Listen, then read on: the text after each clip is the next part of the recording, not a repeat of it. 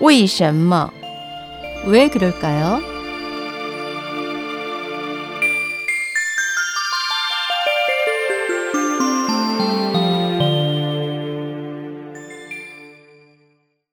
왜 그럴까요?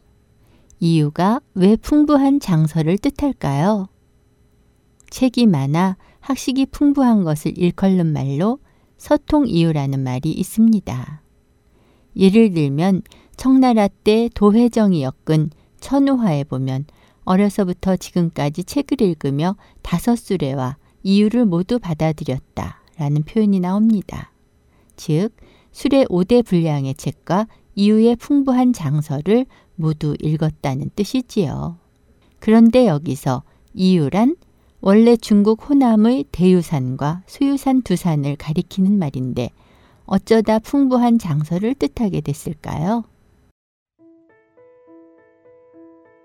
송나라 때 백가사서의 태평어람의 기록에 소유산에 석굴이 하나 있는데 거기에 천 권의 책이 있다. 전하는 말에 따르면 진나라 사람이 이곳에서 공부하다 남겨놓은 것이라고 한다. 라는 말이 나옵니다. 즉, 진나라 때 어떤 사람이 이곳에 응거하며 책 천 권을 읽다가 이곳에 남겨놨다는 것입니다. 이 때문에 후인들은 수유산과 대유산을 꿰뚫을 정도로 많은 독서량과 학식이 풍부하다는 의미로 서통이유라는 말을 쓰게 되었습니다.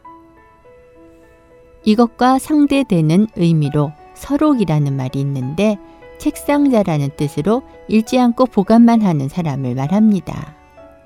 또한 이유와 비슷하지만 뜻이 전혀 다른 단어로 삼류가 있습니다. 사실 이 단어가 가리키는 것은 술주입니다. 주를 분해하면 삼수변에 유가 결합해 있기 때문에 삼류라고 은유한 것입니다.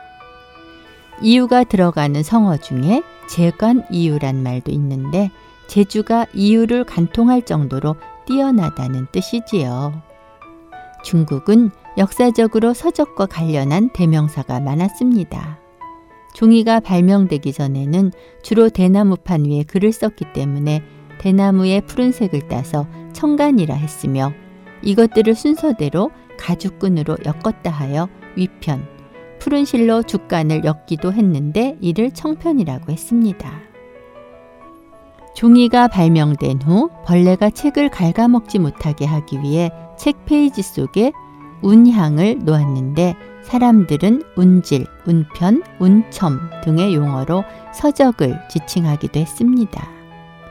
책을 만드는 기법이 발달하면서 표지 장식으로 옥색이나 황색의 옅은 견직물로 표지를 썼으며 이에 따라 표상, 표질, 상질, 상표 등의 단어로도 서적의 대명사로 쓰였습니다.